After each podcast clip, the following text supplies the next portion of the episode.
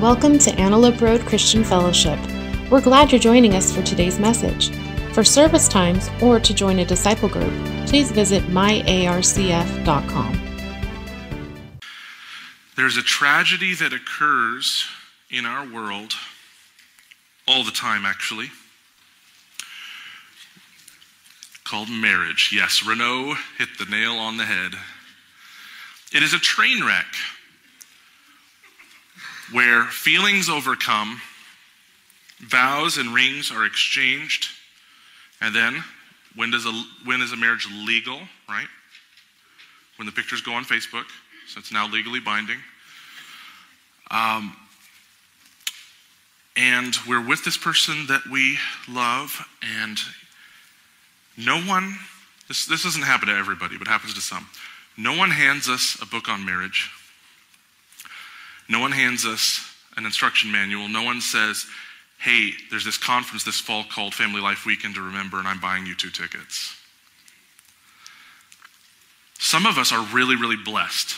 Some of, I'll, I'll raise my hand and I'll tell stories of the resources of older saints that just said, hey, Emily, you're great, but Greg, you're a mess. So here are some resources. A couple of books in particular I felt.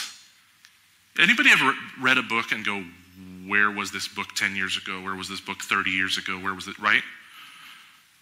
Sometimes it's in the scriptures. You're like, I know I've read this before, but I feel like I needed this a long time ago, and here it is.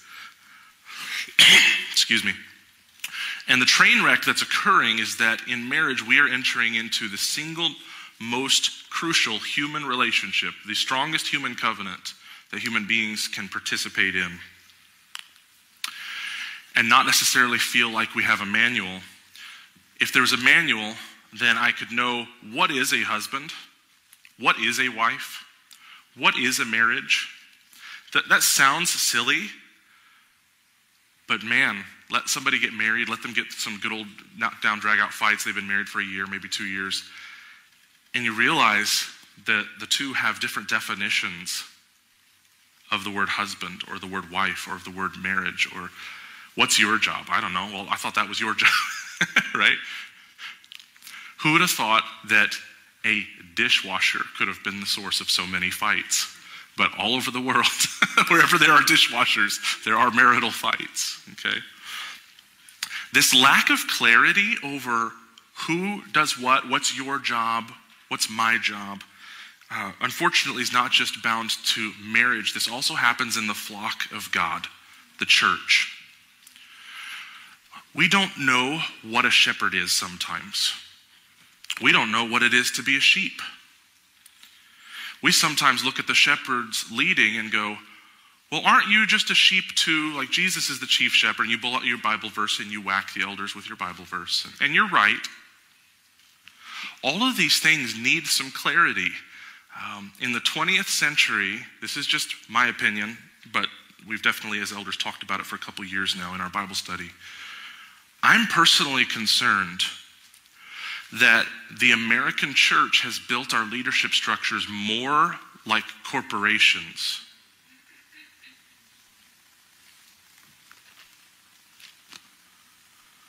Instead of what God has said. The California Secretary of State's office wants to see a few officers, wants to know who are we going after if there's a lawsuit. Like there are a couple of basic things that they want. God demands a lot more. His demands are much higher. And when God raises the bar, whether it's in a marriage or inside a church family, when He raises the standards, everybody receives blessing. Anybody here? Your 20 year old daughter brings a guy home from college and you're just kind of nonchalant. Yeah, I'm sure, I'm sure he's good. Yeah. Or are you keenly interested and you're going to grill this guy? Nobody is good enough for your baby, okay? My baby girls are 12 and 15 months, and I just already know there's no man that will ever be good enough. It's, I can kind of feel it. Try harder, punk. I, I can feel it already. So I want to submit to you that we as a church family, ARCF, about to become foundation, I want to bring the whole family into a conversation that's been going on for two years amongst the elders. We've been studying the word, saying, Lord, who are we and what are we? Not what does the state demand on paper, not what is best business practices, but what does the word tell us we are? How are we supposed to be loving and serving the flock? And how does the, the flock supposed to respond? Um, the parallels to marriage are countless because trust can be terrifying. Can I get an amen? Right? Particularly if trust has been broken. If a woman has been cheated on before uh, by her husband, how much hard work is there to make it work?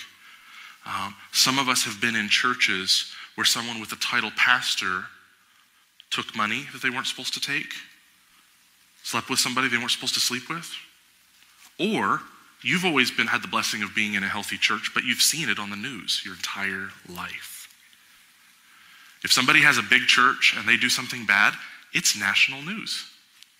And it does something to tear away trust, to chip, chip, chip away. Right? And it just feels more and more like the world's way of doing leadership. None of us is shocked when we find out a member of Congress had a slush fund on the side. None of us is shocked by that. We have such a pessimistic view of leadership because apart from Christ, we all do what? Jesus said, they lord it over one another. That's Jesus' description of human leadership. And we come to a place where, like anything that God has commanded, he commands something that's going to be so good for us, but our trustometer has just kind of been worn down and broken. And like, yeah, I don't know. Uh, I'm a little, I'm a little too cynical uh, for that. So, the next six weeks or so, we're going to do a series called Shepherds and Sheep. There is so much going on in the Scripture when Jesus, God uses, and Jesus, Paul, James use the illustration of shepherds and sheep. Hopefully, you've been told before, bless you.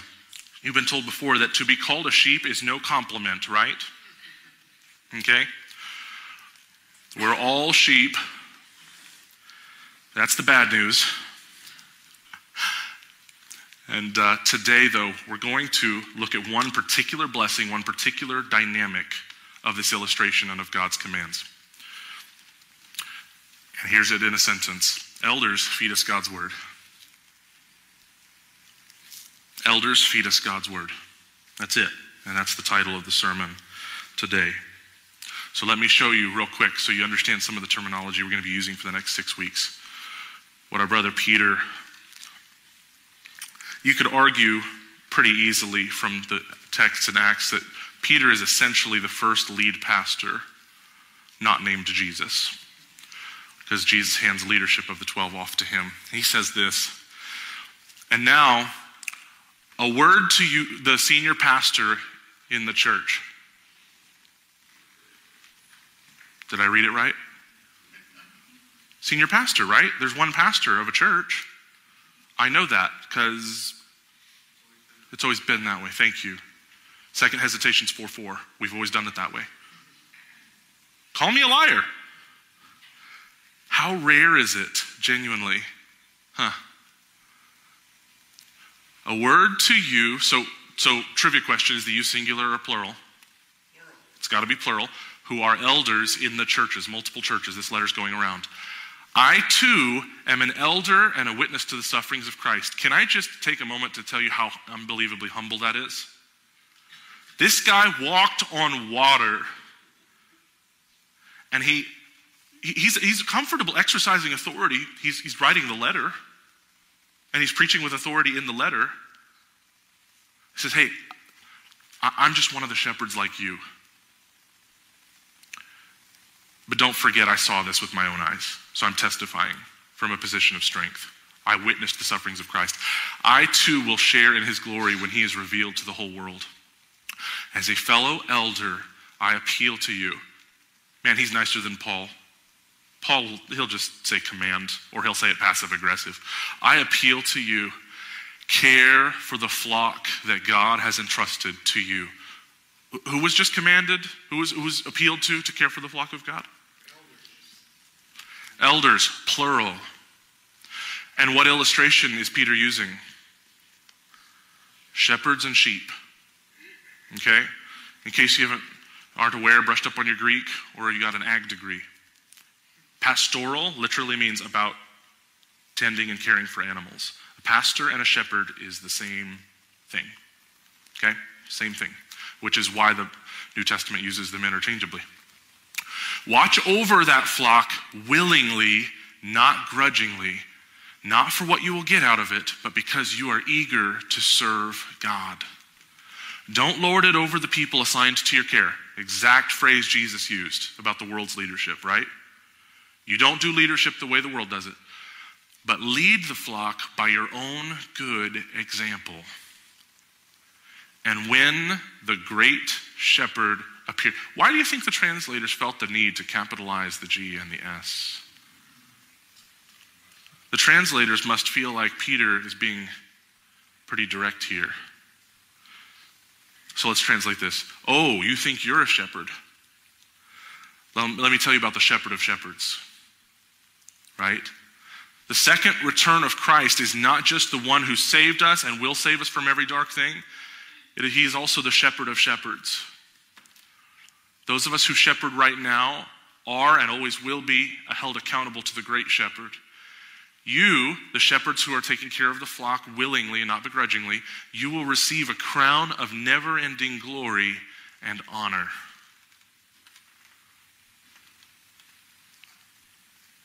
Cool. Wow.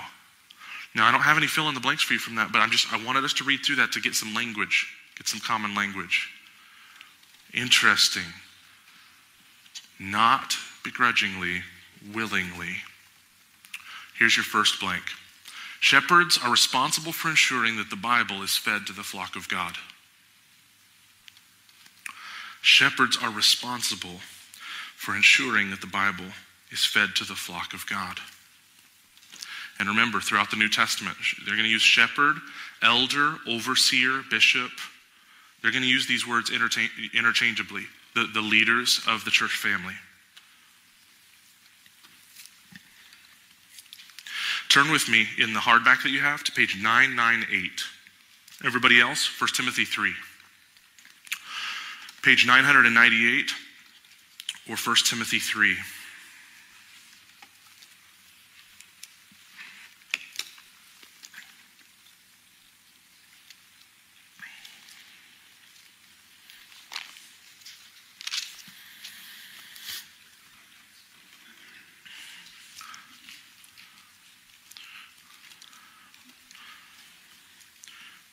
Paul speaking to his spiritual son, Timothy.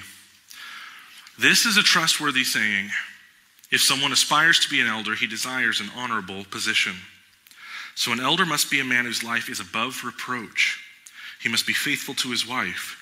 He must exercise self control, live wisely, and have a good reputation. He must enjoy having guests in his home, and he must be able to teach. He must not be a heavy drinker or be violent. He must be gentle not quarrelsome, and not love money. He must manage his own family well, having children who respect and obey him. For if a man can manage, cannot manage his own household, how can he take care of God's church? An elder must not be a new believer because he would, might become proud and the devil would cause him to fall. Also, people outside the church must speak well of him so that he will not be disgraced and fall into the devil's trap. So, my sermon point was shepherds are responsible for ensuring that the Bible is fed to the flock of God. Where did you see that? That list had a lot of stuff in there. Taking the Word of God, feeding it to the sheep. Where did you see that? Hmm? Oh, that's cheating. You were in the Bible study. The only difference in what Paul just said and what he's about to say in the next verses about deacons, about both groups, he says you have to be a person of character. That phrase, able to teach, is the primary difference. No, that does not mean that you're comfortable getting up here on a Sunday, although it could mean that. What it means is Is there any hesitation inside your spirit and off of your lips in knowing who Jesus is and what he's doing in the world? This is actually quite simple. Can you defend the basics of doctrine? We'll get into Titus 1 later. Not are you a well trained apologist, not are you a silver tongued orator, but do you know the gospel? When someone shows you clearly works based theology from their religion, you, do you smell a rat and go, Ooh, you're trying to earn your salvation? My heart hurts for you. I want to gently show you the true gospel. I'm not tempted to believe that in the least because you see, I was saved despite me. Right?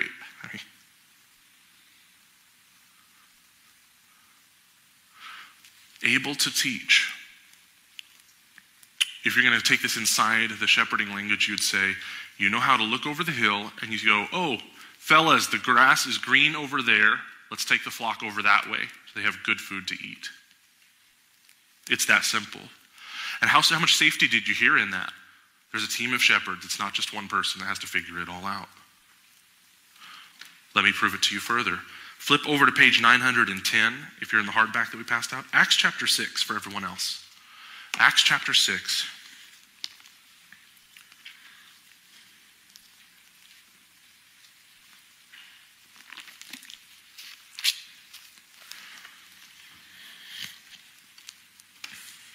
This is just a few short weeks after Jesus ascends into heaven, sends his Holy Spirit into the church. And they're trying to figure out what does it look like now to be a church that is led by the Holy Spirit, the third person of the Trinity, not Jesus, the second person. Chapter 6, verse 1. but as the believers rapidly multiplied, there were rumblings of discontent. Because that never happens in church, right? Okay. The Greek speaking believers complained about the Hebrew speaking believers. Oh, so ethno linguistic tension isn't new. Huh. It's a good thing we read this book. Saying that their widows were being discriminated against in the daily distribution of food. So the 12, that's capital T, the apostles, right? That were with Jesus, called a meeting of all the believers. They said, We apostles should spend our time, what's it say? Teaching, the Word of God, not running a food program. So they decided to not have the food program. The end. Conrad, you're laughing at my sermon. That's so mean. You guys hurt my feelings. Guys, Bible teaching is really important. Clearly, we can't do a food program for people that are hungry. Priorities, folks. What did the 12 say? And so, brothers, select seven men who are well respected and are full of the Spirit and wisdom. We will give them this responsibility. Then we apostles can spend our time dilly dallying in meetings and handling budgets. No? Prayer and teaching the word. Okay? Most theologians will tell you, at a bare minimum, these are two gargantuan directives that tell us what elders are. If elders only do two things, they pray for the church, they pray with the church, they teach the church how to pray, and they are responsible for how the Bible is taught and that the Bible is taught. Right? We don't, don't get to skip books. We don't get to skip out on ideas that we don't like. We don't get to dodge issues that are politicized. Paul, in his tearful goodbye to the Ephesian elders, said, I didn't stop by giving you the whole counsel of God. I gave you everything. I didn't hold anything back. At minimum, if you're going to ask, what are the responsibilities of the elders? You'd say this Bible teaching ministry and prayer ministry at a minimum. And I'm going to argue from Ephesians 4, equipping the saints uh, also is a big one, right? So at minimum, elders have two responsibilities. And, and so we know the answer already. Are the elders allowed to hand off important ministry to others so that they can focus? Right? The whole body needs each other, and this is proving it. if you got a good administrative eye, if you know how to go dig up resources, you, you might have a skill set that is perfect for a food ministry so that the elders don't have to run that particular ministry. It, now, this comes up all the time, and I just want to nip this in the bud now. The elders are not the only leaders of the church. Okay? They're just not. And I'm going to make one quick proof and then move on. This isn't in the notes. Leadership is listed as a spiritual gift in 1 Corinthians. Okay? Nowhere does it say that spiritual gift is only given to elders. It's just not. If you're going to run a ministry, for all we know, there are 300 widows getting fed every day. You might need a leadership gifting for that. the elders might be thrilled to find somebody filled with the Holy Spirit who has a leadership gifting for something like that. Elders are not the only leaders. That's silly. That's like saying that a Christian husband, because he provides spiritual leadership over his home, that he's the only leader. Oh, yeah? Ask Gabriel right now if, if mama's the boss. There, if there are two leaders in the Kaiser household, and plus Jesus makes three, so we're going to call it good. And if you're this tall, the leader is just this person called not you. When you're this tall, it's just not you. Yeah. Yeah, your big sister might be the leader, mama's the leader, daddy's the leader, Jesus the leader. It's not you. Not you. So let's talk about this responsibility for ensuring that the Bible is fed to the flock of God. There was a man who was responsible for four days to take care of his wife's cat because she, the wife was going away on a business trip. And after a couple of days, wife had been really busy, but she called her husband and said, Hey, how are things going? Oh, things are going fine, but I'm sorry, um, your cat died. What? Yeah, no, the, the cat died. I'm really sorry. What? You can't just tell me bad news like that. Is there a way you could have said it better? Couldn't you have softened the blow a little bit? Honey, like what you need to say is, sweetheart, the cat was up on the corner of the roof, and then there, there was a big wind, and then just, and oh, she was holding on, and she dangled, and I tried to catch her, but at the last minute, she fell down, and, and I took her to the vet, but there was just, there was nothing the vet could do, and, and the cat died. That's what you have to say, honey. You have to you have to let me down easy. Okay, honey, I'm sorry. I'm sorry. I, I, I understand what you're saying. The wife said, Well, how's my mom doing? Well, you see, honey, your mom was up on the corner of the roof. That is not a guy who's being particularly responsible. He's not stewarding, he's not shepherding particularly well. You made him a shepherd would the sheep get green grass?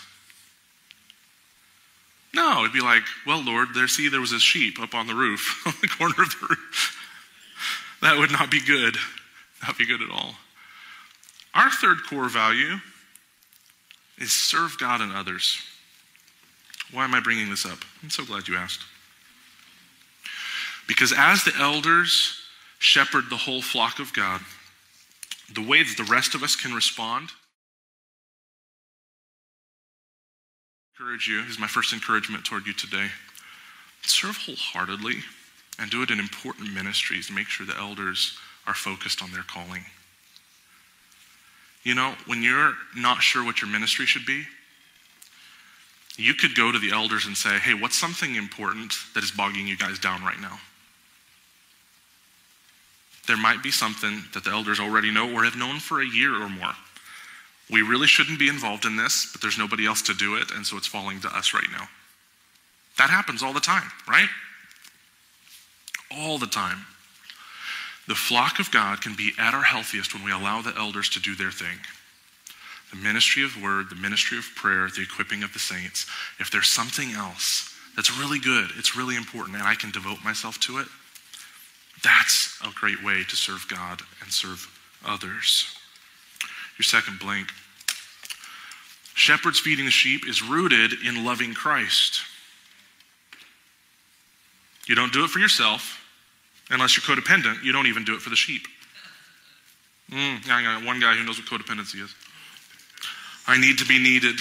The sheep love me. They tell me how good my sermon is every week. It's awesome. Right? We do this all the time with our dog. I have a dog because my dog thinks I'm amazing. I get home. Oh my gosh. Here's what Jesus said. After the men's prayer breakfast, Jesus asked Simon Peter. This is right after Jesus was raised from the dead. Simon, son of John, do you love me more than these? Yes, Lord, Peter replied, You know I love you. Then feed my lambs, Jesus told him. Jesus repeated the question Simon, son of John, do you love me? Yes, Lord, Peter said, You know I love you. Then take care of my sheep, Jesus said. A third time he asked him, Simon, son of John, do you love me? Peter was hurt that Jesus asked the question a third time. He said, Lord, you know everything. You know that I love you. Jesus said, Then feed my sheep.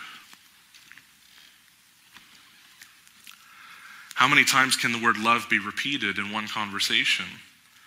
And it's love toward who?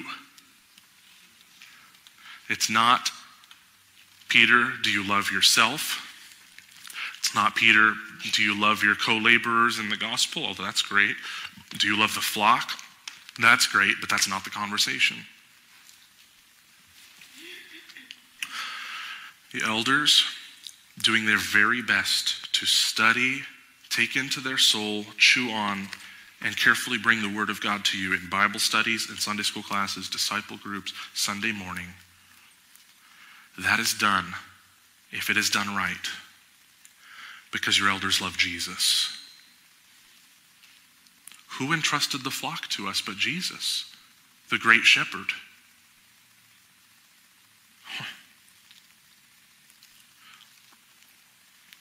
I've got three Rhode Island Reds off the side of our house. And I would say I have them for egg laying, but there's not enough sunlight right now, so we have them to stare at. And a couple of times recently, without being asked, Cabrina's gone out to the chickens and made sure that they had food, made sure they had water, checked to see if there were any eggs. Cabrina doesn't love the chickens. She loves me.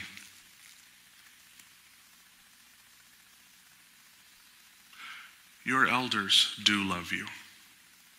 They love each other.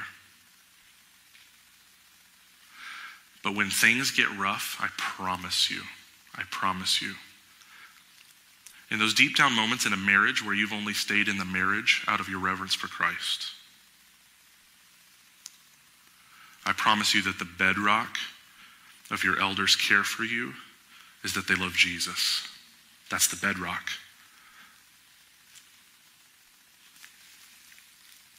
So here's my encouragement to the church family pray for and encourage the elders' passion for Jesus. Would you pray for your elders? Not some generic blessing. Pray, God, would you help them to love you more and more? Help them to love you more today than they did yesterday.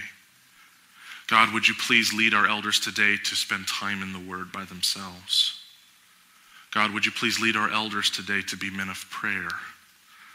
God, would you please lead our elders today to repent of the things that are dishonoring your name? And as an aside, another great way that you can do this, I've never said this out loud before to you guys, but it's really important. When you're in a disciple group or a Bible study where people are sharing openly and honestly, allow your elder to be a Christian first and a shepherd second. Your elders are not Jesus. They have sin and they need a safe place to repent and to, right? James 5, confess sin one to another for the sake of healing. It disarms the enemy. When I get it out there and I let you know what I've done, the enemy can't sit there and just speak into my soul. They're going to find you out. They're going to know you're a fake. They're going to know, no, no, no, no, no, no. Be just as good a listener to your elders than you would be to any other saint. And I know I'm mostly talking to the guys right now. Let your elders be sheep first, because we are. We are sheep following the great shepherd. If we as elders are spiritually healthy, pray for our marriages. If our marriages are strong, pray for our parenting, those of us that still have kids in the home. If we are spiritually strong, the trajectory of our church family will be a good one. I could go to Ezekiel 34 right now. I don't want to, but I could really bum you out and show you what happens to the people of God when the shepherds are lazy and selfish. Bad stuff has happened in the history of the people of God when the shepherds decide this is all about me. So pray for and encourage your, your elders in their chasing after Jesus, in their hungering and thirsting after righteousness, because I promise you it benefits you. It benefits you and it blesses you when your shepherds are passionate about the Lord Jesus Christ. Third, shepherds feed the sheep to protect them from false doctrine. Shepherds feed the sheep to protect the sheep from false doctrine. Titus 1, everybody, page 1005, if you have the hardback. Titus chapter 1 or page 1005. We're going to a lot of texts today because these are important texts for what eldership is, and I want you introduced to them. We're going to be referring to them throughout the next few weeks. Titus chapter 1.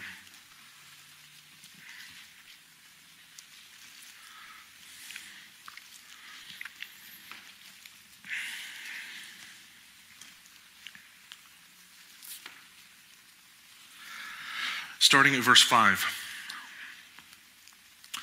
I left you on the island of Crete so you could complete our work there and appoint a senior pastor in each town as I instructed you. Only one chuckle. Man, I'm really not doing a good job.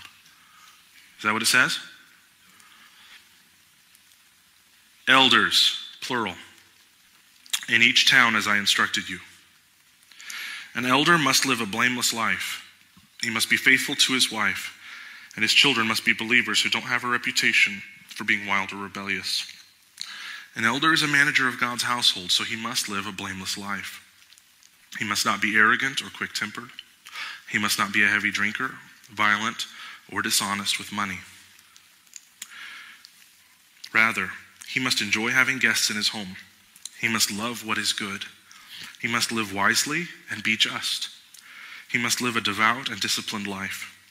He must have a strong belief in the trustworthy message he was taught.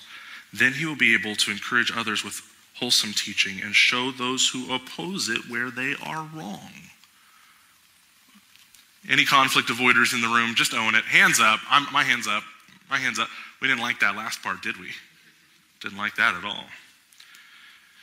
Now he's going to riff for a second on how important this correcting people where they are wrong. He's going to make a big deal out of this. Go verse 10. For like, why am I saying this? For there are many rebellious people who engage in useless talk. So they had Twitter back then also, and deceive others. This is especially true of those who insist on circumcision for salvation. So there was a group of people, it doesn't actually matter what brand it is. There was a group of people back then, just as there is now, and there has always been, that keep insisting that salvation by grace alone can't possibly be enough. Surely I've got to do something good for Jesus to love me and save me. Eh. Right? That is how Satan works amongst religious people. Satan amongst pagans is like, here's another drink, she's pretty. But when Satan's going after church people, his favorite tool is, hey, you've read the Bible verses, you know how much you've done. There's no way that's enough. That cross, that was a big deal, and that maybe covered 95% of your sins. But surely you've got to like chip in a little. Okay. So there was a group doing that. They, this group, must be silenced. Did he mince his words? Because they are turning whole families away from the truth by their false teaching. And they do it only for money. Yikes. Even one of their own men, a prophet from Crete, has said about them The people of Crete are all liars, cruel animals, and lazy gluttons. This is true, so reprimand them sternly to make them strong in the faith. Oh man, I thought I was going to make people strong in the faith by like holding their hand and cuddling and we'd do a little Bible memorization and No? My people pleaser doesn't like that verse either. Reprimand them sternly. What's reprimand? You tell somebody they're doing it wrong. Doesn't mean I don't love you, doesn't mean I don't like you, but you're doing it wrong, and there are going to be consequences. Don't do that. Don't do that. And that reprimand will make them strong in their faith if they respond to it, right? Verse 14. They must stop listening to Jewish myths and the commands of people who have turned away from the truth. Everything is pure to those whose hearts are pure, but nothing is pure to those who are corrupt and unbelieving, because their minds and consciences are corrupted. Such people claim they know God, but they deny Him by the way they live. They are detestable and disobedient, worthless for doing anything good. Yikes. And these are the types of people who are trying to teach truth to ARCF Foundation. And what, what and who is going to stand between these types of people and the flock? Who does that?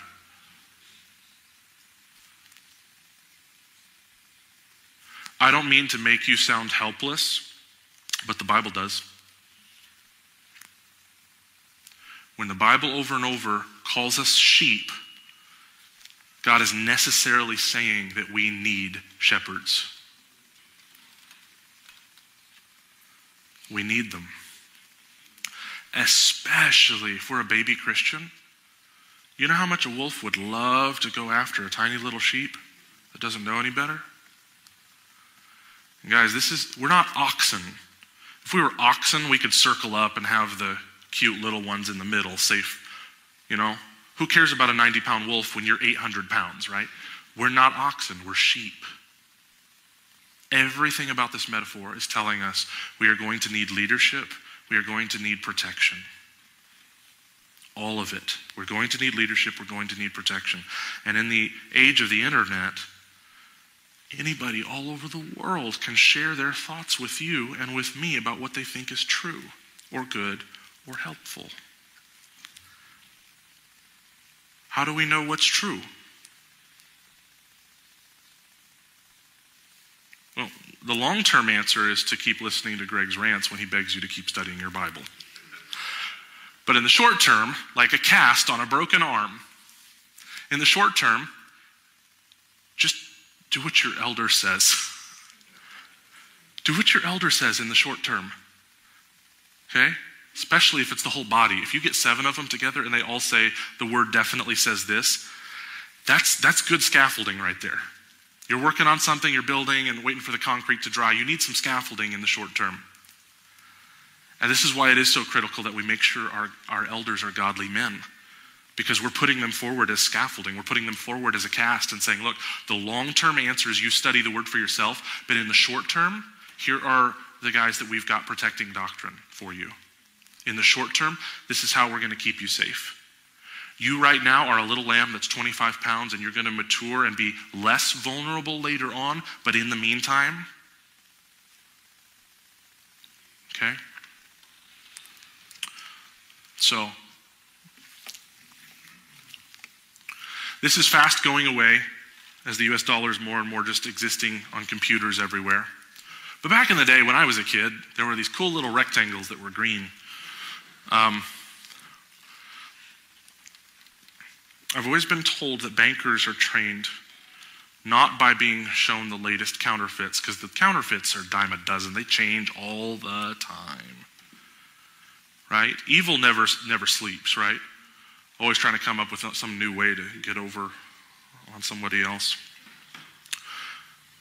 Bankers are trained by handling the real deal.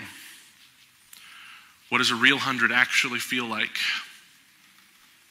Not the look, the feel. Because the paper is harder to fake than the ink. Your thumb is more likely to detect a fake than your eyes. So, what am I telling you to do? What are the elders telling you to do? So glad you asked. Study your Bible. I know you didn't see that one coming. You're like, I'm coming to church today, and if there's one thing I don't think they're going to say,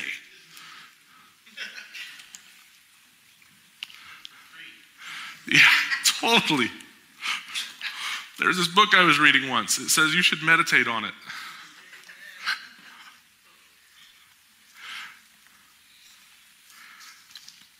If I had some really clever or powerful way to get across to the saints how critical Bible study is,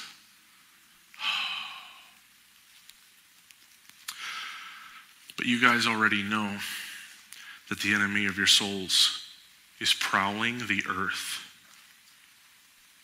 looking for whoever has wandered off just a little bit. And we have to decide whether we believe the Word of God or not.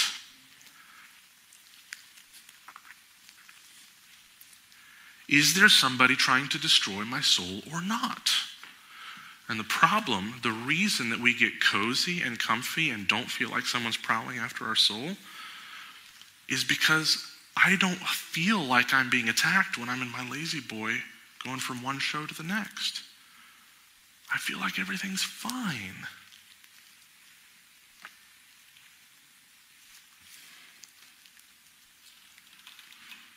The whole armor of God? Is that on my radar? No, just the next episode. I'm defenseless. Where's that belt buckle? Where are the where's the breastplate? Where's the helmet? Where's the sword? Where's the shield? No, no, no. Where's the remote? We are defenseless sometimes. We don't think we're in a war. And that's why it doesn't feel like combat. Because you have the option, it's called free will. You have the option to pull out a sun chair on the deck of a battleship and your SPF 50 and start lathering it on. While bullets are flying and bombs are flying and planes are going overhead, you can do that. And as long as you are laying there working on your tan, I promise you, it's not going to feel like the devil's eating you alive. It's not going to feel that way. You're going to feel like I'm getting, I'm getting rid of some of these lines. And, eh, yeah, this is great.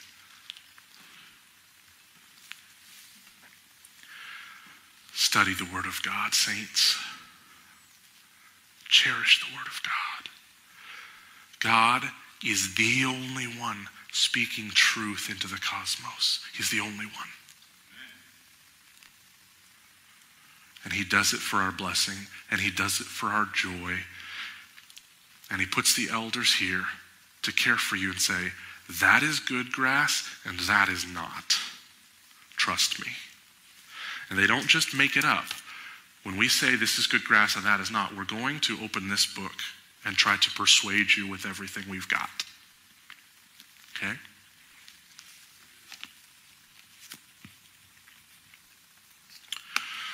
So, ARCF Foundation, what kind of flock are we going to be?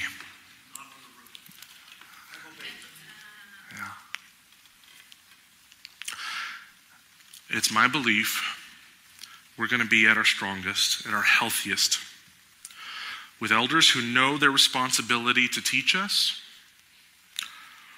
who love Jesus enough to teach us, right? And elders who know what a wolf looks like. That's my contention for you at the start of this series. Our responses Dive in and serve, especially if you see something distracting the elders away from their calling.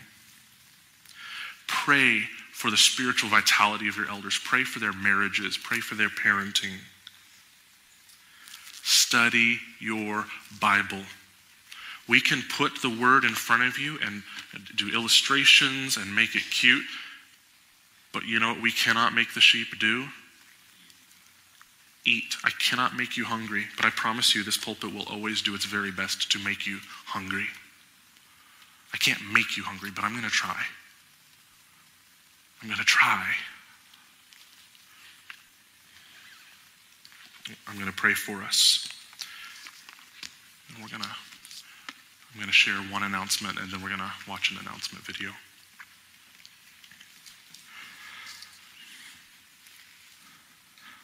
Lord Jesus, I cannot tell you how grateful I am, how grateful our elders are to have a great and chief shepherd. God, we know our sins. We know our weaknesses and our failures. We know our folly.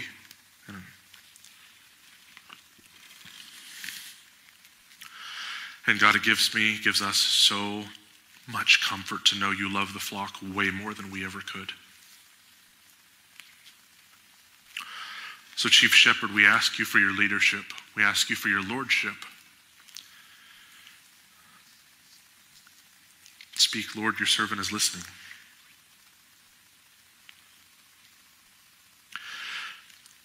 Lord Jesus, I ask you by your word and by the Spirit giving us humility that you would redeem broken leadership inside this church. Because, God, we all know what broken leadership is like. We've been that broken leader, we've suffered under that brokenness, and we have hurts and wounds and hangups and distrust because of it. And it's so clear, Jesus, for 2,000 years you've been saying, if you want to lead, strip down and wash feet. So, God, would you please show us how to do that? God, would you make this church family, I think it already is, but even more so, God, would you make this a place where it is a joy to lead and it is a joy to follow because your word is protecting everything that's going on. God, I ask for blessing in this church family the next few weeks as we explore this relationship of shepherds and sheep. Give us soft hearts that are ready to receive the word, God, even in places where culture and experience have told us otherwise.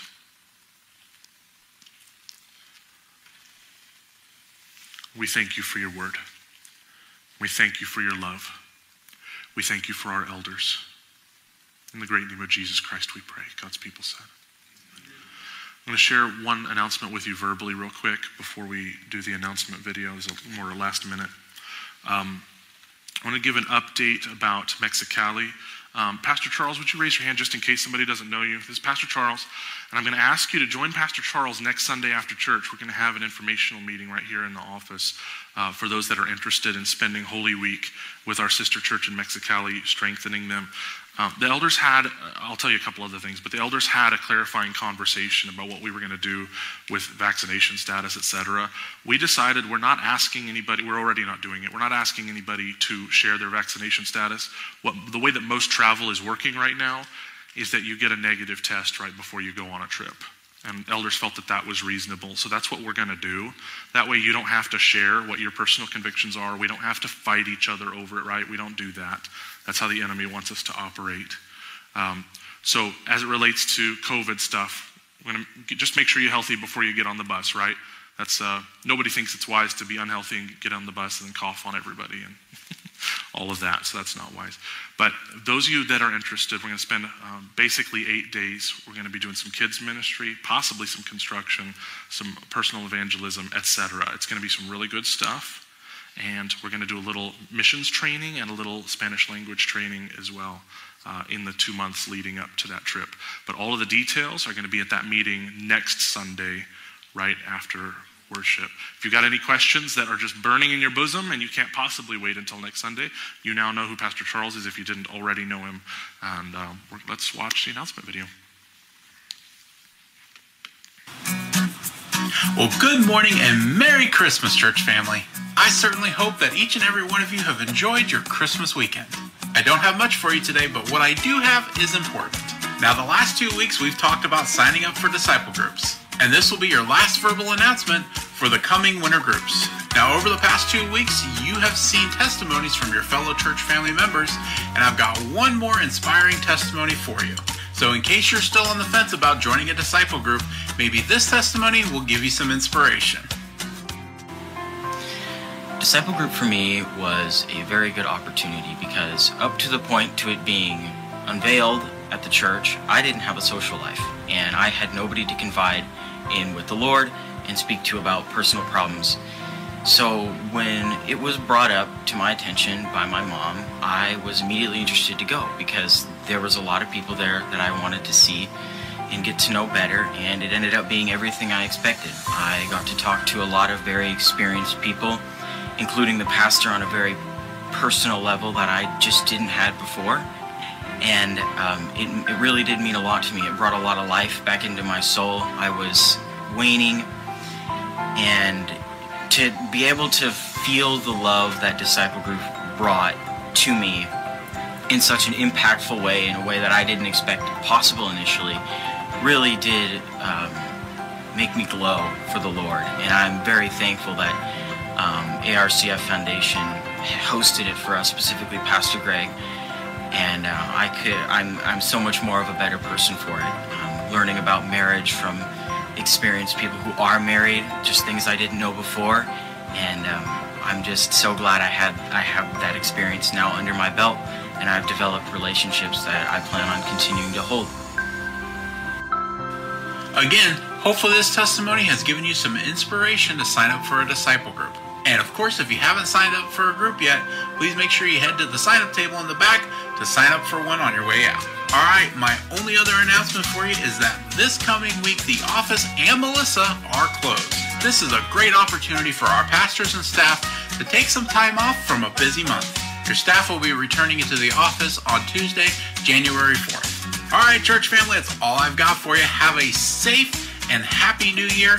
And don't forget, make sure you grab yourself a bulletin, read it left to right, front to back for more events and more information. All right. Love you guys. Have a great week.